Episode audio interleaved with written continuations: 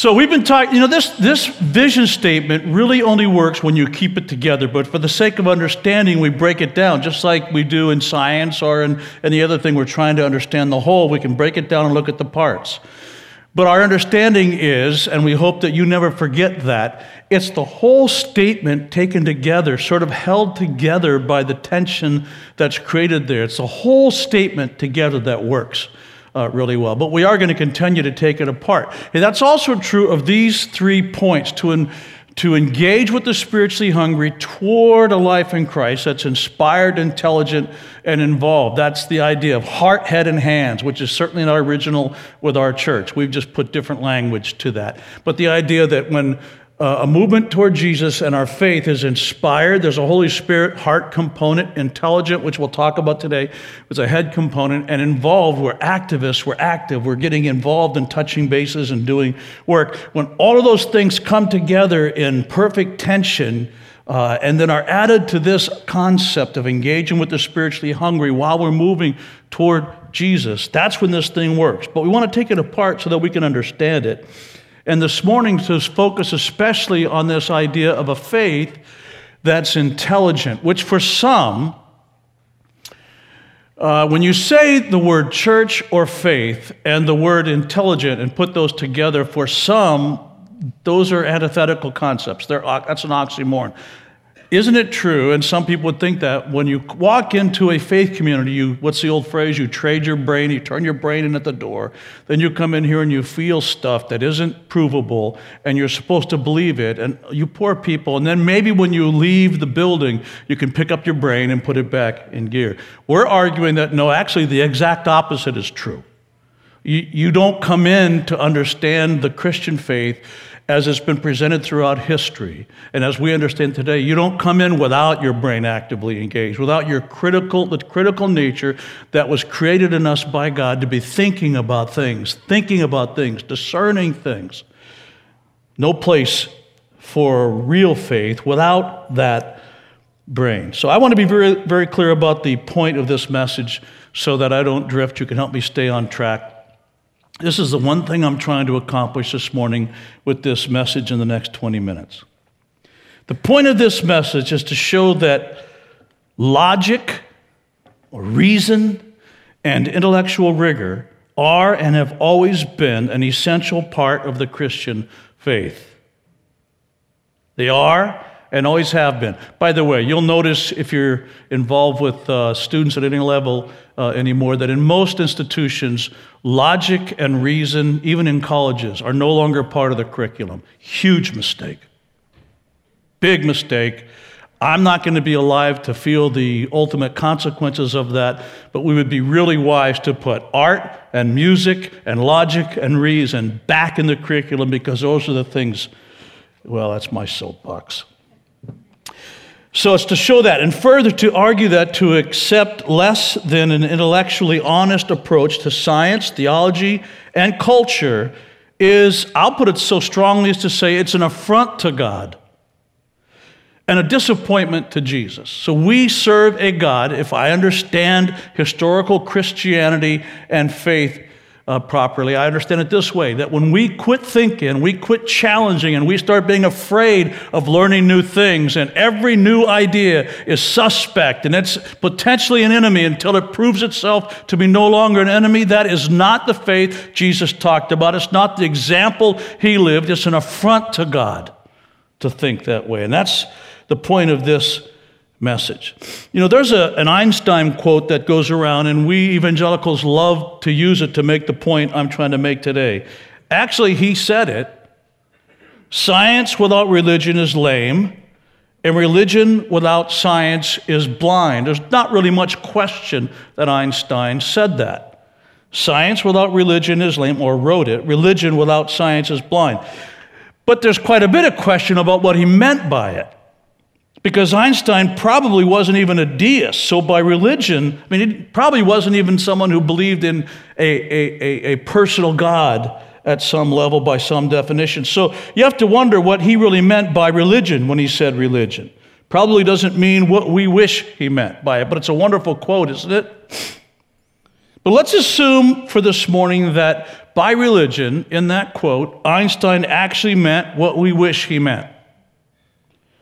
And if that were the case, if that were the case, would the statement be true? Are the logic and the, of the scientific world and the mysticism of the religious world servants of one another? Is, in other words, science without God lame? And is religion without logic, reason, thought, blind? And more to today's points, is point is intellect without religion lame? Is religion without intellect blind? It's a critical question for us here today, since our stated vision says there's something about an intelligent approach to theology, an intelligent approach to God, a reasonable, logical Uh, room that we need to protect and maintain and even feed in our brains. There's something to that that results in the kind of Christianity Jesus presented and certainly what we believe. So what I want to do in the next few minutes is just uh, rehearse what's probably already pretty obvious, but I, it's good to remind ourselves of things sometimes. And I want to show you just quickly, how, give an idea at least, of how pervasive this concept is throughout Scripture, through different movements of Scripture. The idea of trying to be a Christian and then trade in your brain first is a disappointment to Jesus, an affront to the God who created us.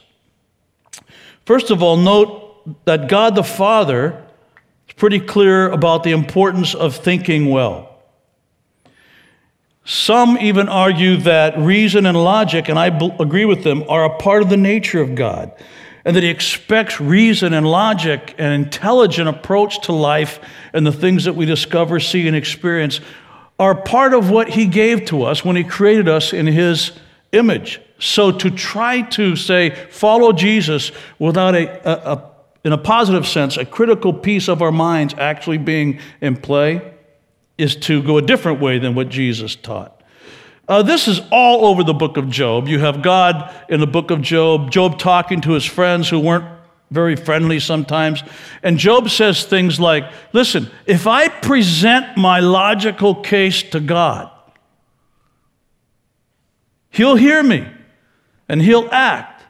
This idea of, you set it up in Job, it's carried on in Isaiah, which is where I really want to focus, but the idea of, that's that's creating a picture of a courtroom, and, and one attorney stands up, or one person stands up and presents their case, point by point by point by point. They say, if this is true, and this is true, and this is true, then, or therefore, this is true.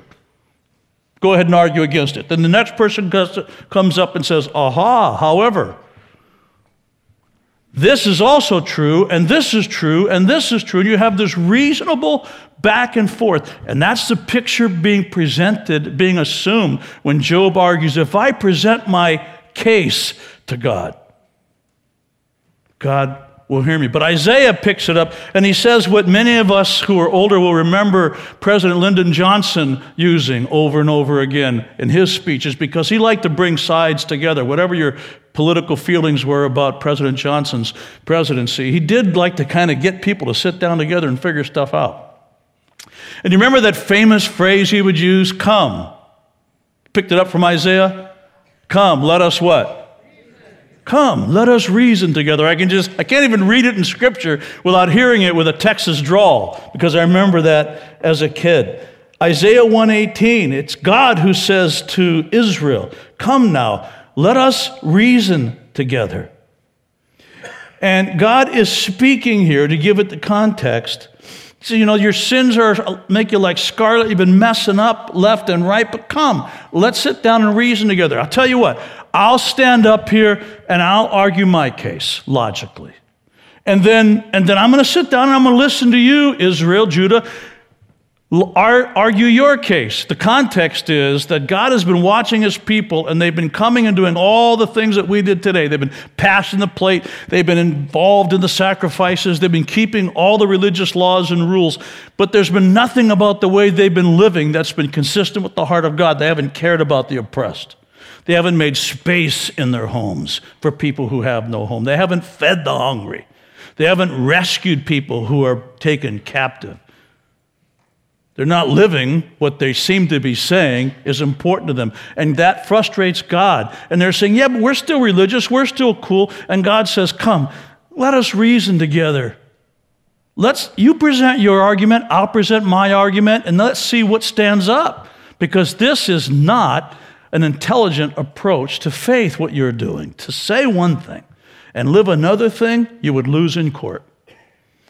God the Father is all about intelligent faith, so much so that he says, let's sit down and give intelligent arguments for each of us, for the, each of the way we're living, and then we'll see which one stands up and makes sense. He says, in effect, sit down with me and tell me why you think your dualistic behavior is reasonable. Argue your case, and then I'll argue my case.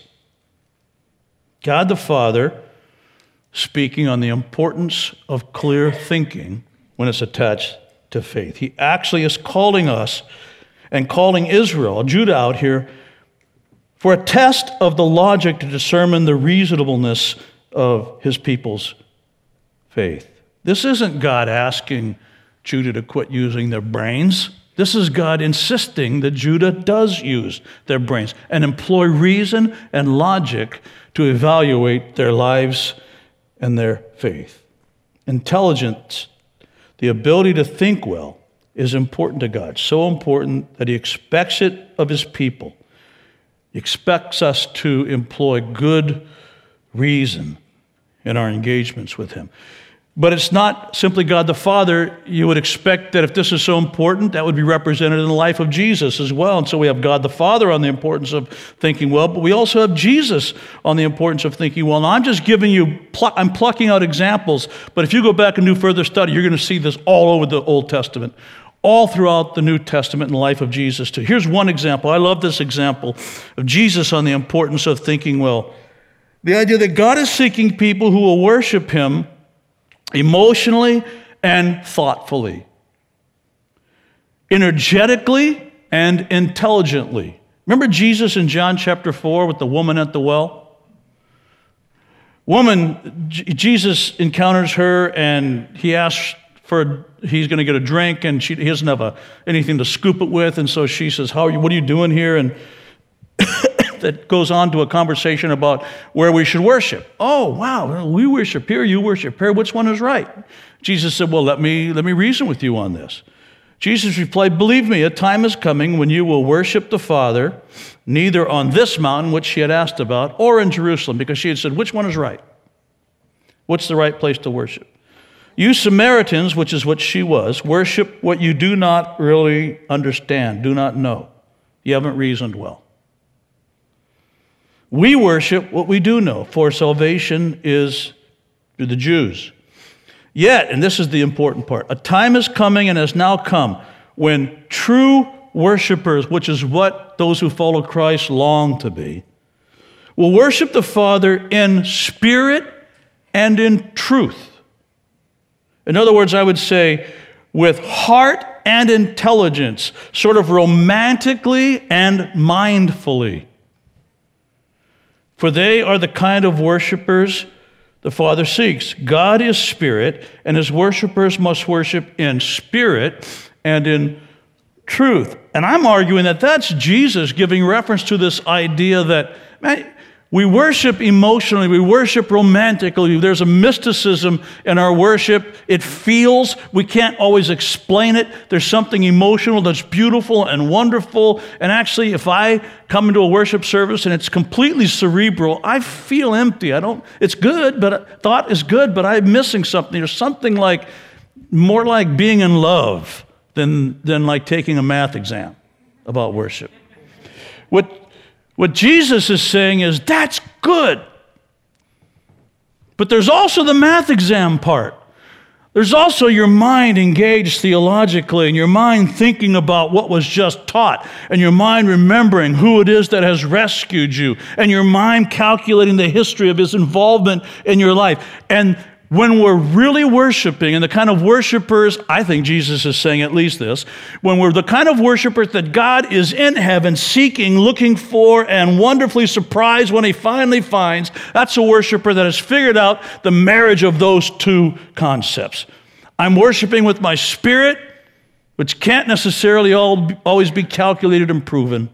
And I'm worshiping, worshiping with my mind. I'm thinking carefully. This is not an ignorant, exclusively emotional worship experience. Does that make sense?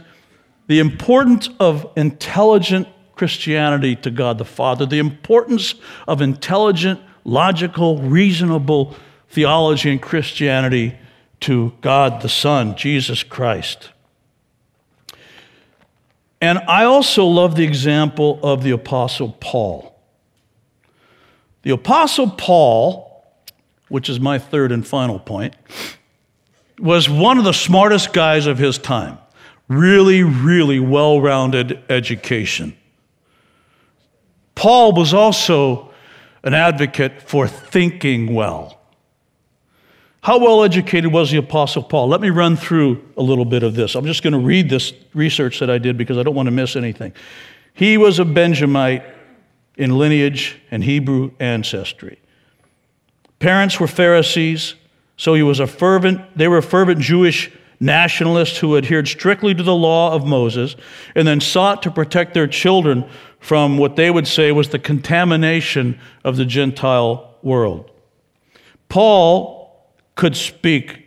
He, I'm sure he had blue eyes. Paul could speak. Aren't those some eyes?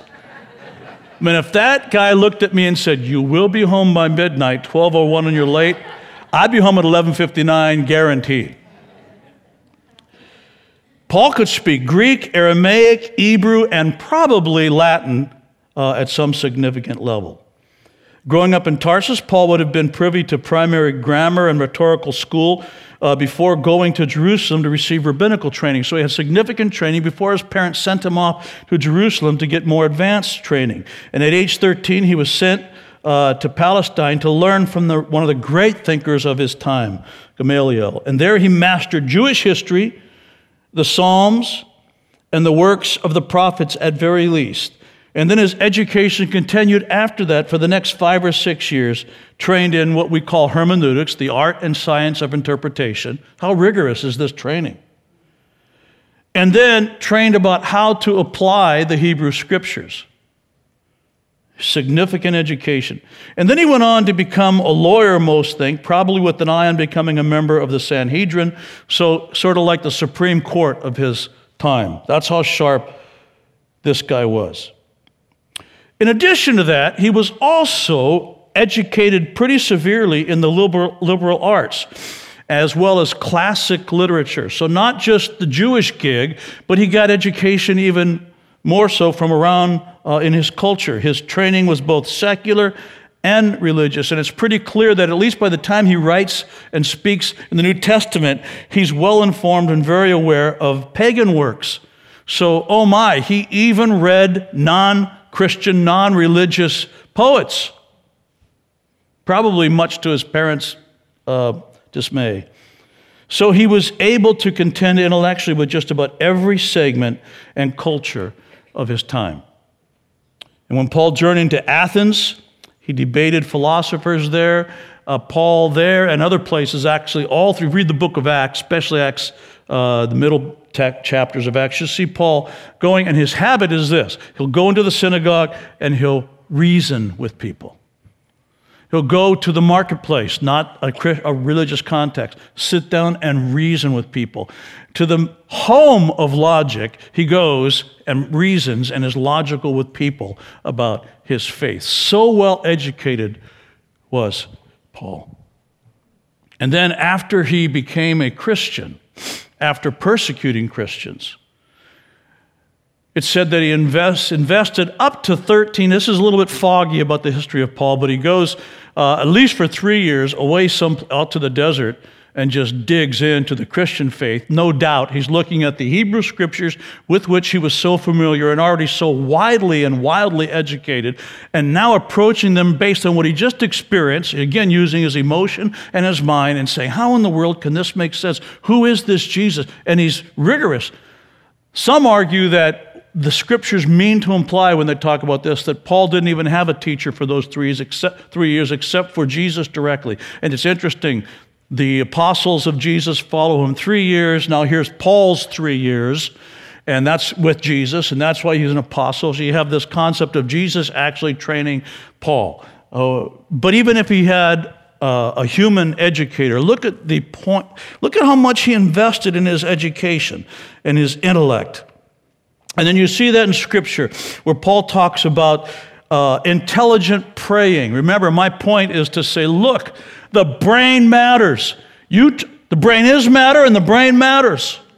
You try to be a Christian the way Jesus presented a Christian without giving serious attention to your intellectual abilities, logic and reason and argument. Then that's, I don't know what that is, but that's not the Christianity Jesus presented or the faith God intended. Our movement toward Jesus must be inspired, intelligent, and involved. And you have Paul arguing that he's talking about intelligent praying. Listen to this.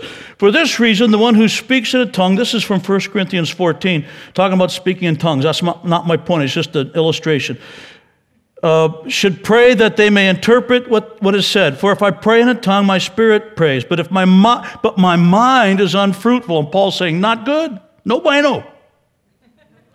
So what shall I do? I will pray with both. I'll pray with my spirit, but I'll also pray with my understanding or my mind or my, my literally my knowing. And then he goes on to say, I will sing with my spirit.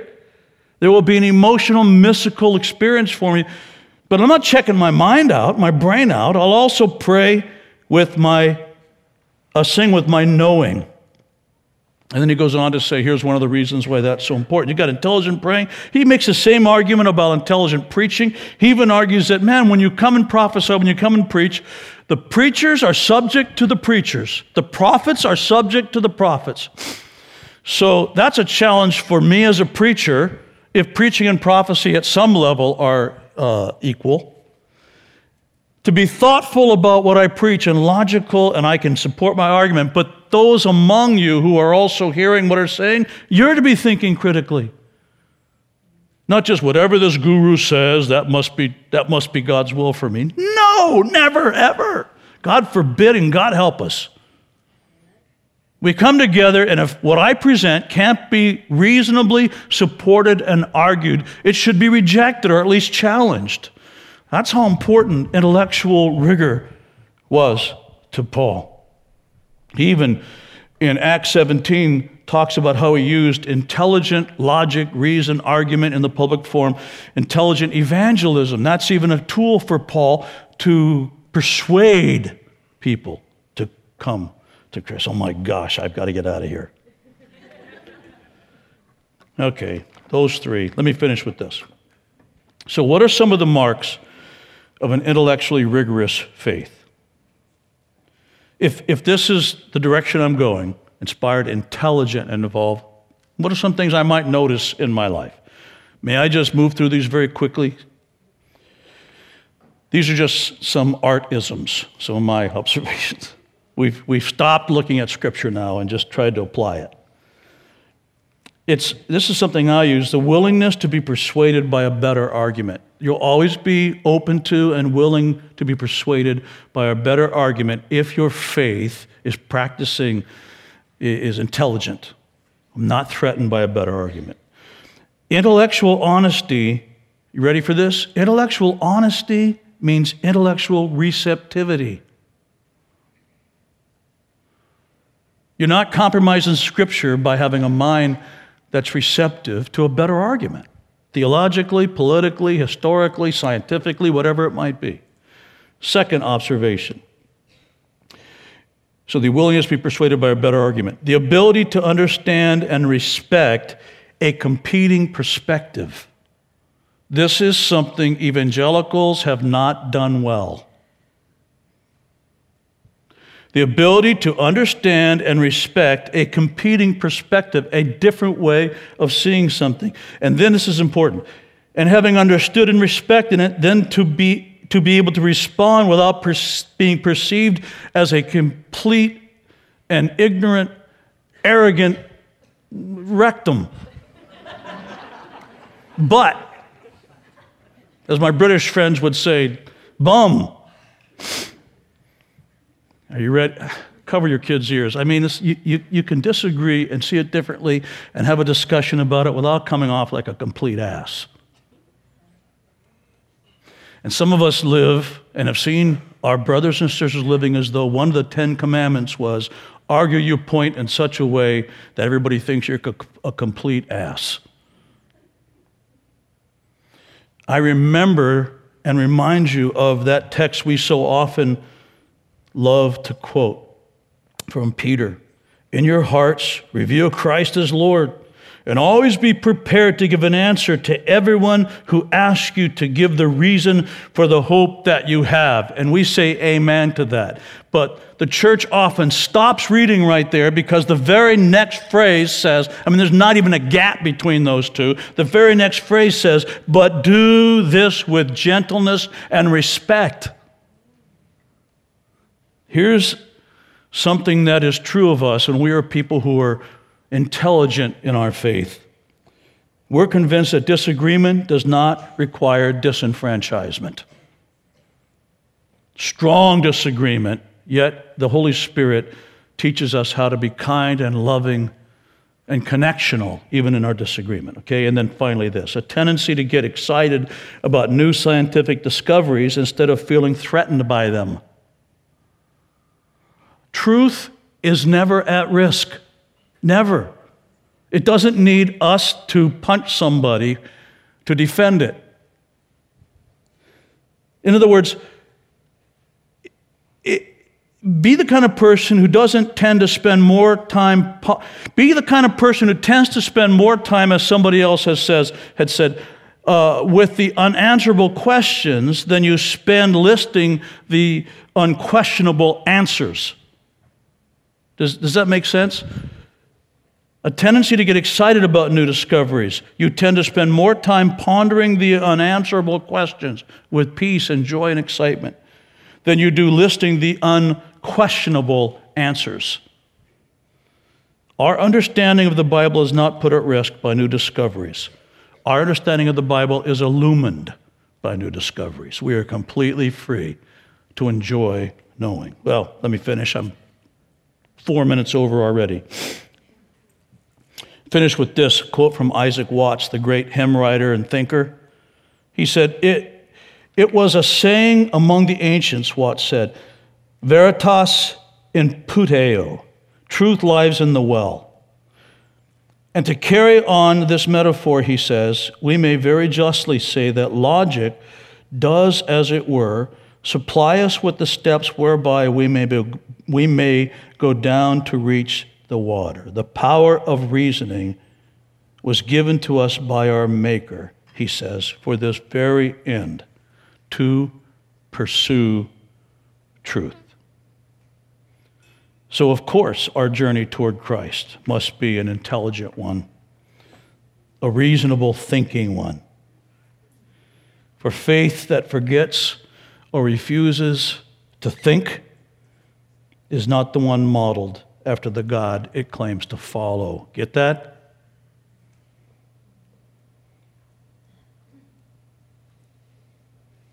That's enough.